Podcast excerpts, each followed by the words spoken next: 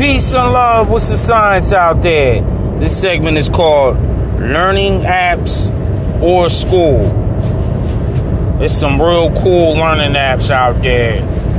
I've seen very enhanced to the point where it makes you feel like, do I really even need a teacher or anybody else, or do I need a place to go, or can I just pick up my phone and go through this learning app and make sure that I know everything that there is to know about this learning app? Because nowadays, kids seem like they could do numbers or colors on there and be smarter than what the school has to offer them or teach them. And I've heard like remarkable feedback on some of these learning apps out there.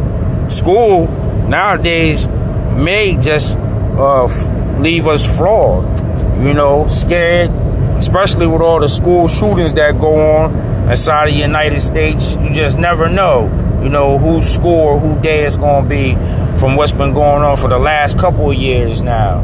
So, what would you rather have, learning apps or school? Or would you rather have both? Peace and love, and may you enjoy this segment.